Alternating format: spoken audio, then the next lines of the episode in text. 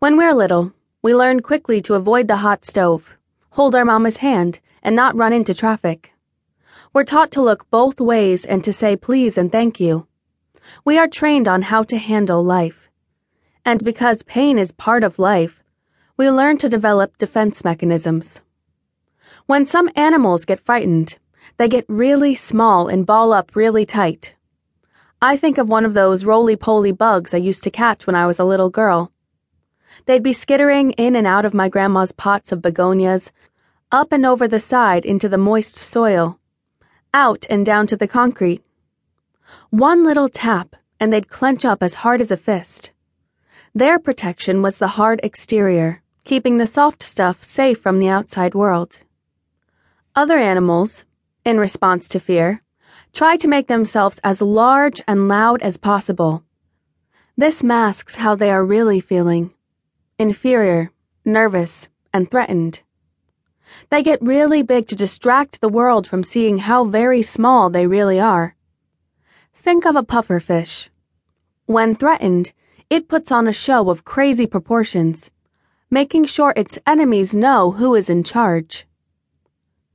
Do you remember a moment in your life that made you want to tuck your legs up under you and disappear?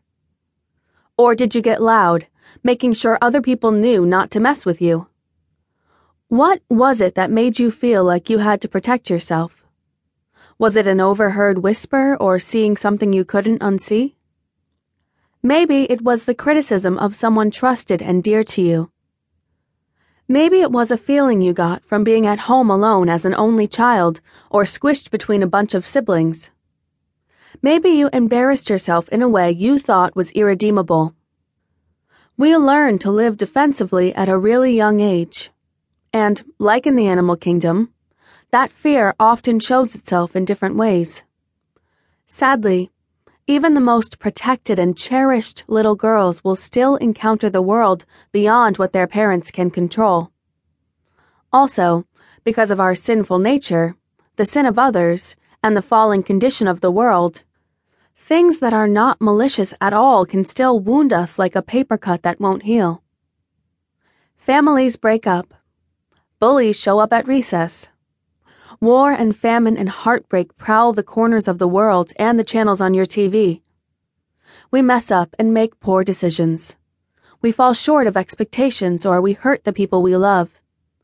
The world is an unpredictable place, if nothing else. So we learn to live defensively within this broken world. We begin to act in a way we believe protects us. Our environment and God given personalities play into our defenses, and it's all tinged with the brokenness that cloaks the fallen earth. Some of us learn to not rock the boat and not step on toes. Others of us rail against expectations and rebel at every turn. Most of us at some point hold on to unforgiveness and shame and we hide or deflect rather than endure an uncomfortable healing. This is the way of a woman who has grown to love the comfort afforded her by her own defense mechanisms. I know this firsthand. It is only through a daily yielding to the safety I find in my Father's world that I am able to open up, unclench my fists, and lay down my defenses. The same is true of my friends who would rather get bigger and fight they must yield their desire to get bigger than their fears. It is because we know we are seen and kept by our Heavenly Father that we can put down our armor and unfurl our hearts. The many camouflages of a woman living defensively. We've all learned methods to protect ourselves.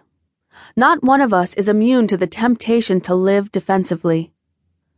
We find ways to self soothe and cope with what threatens us. I want to help you identify the ways you self protect.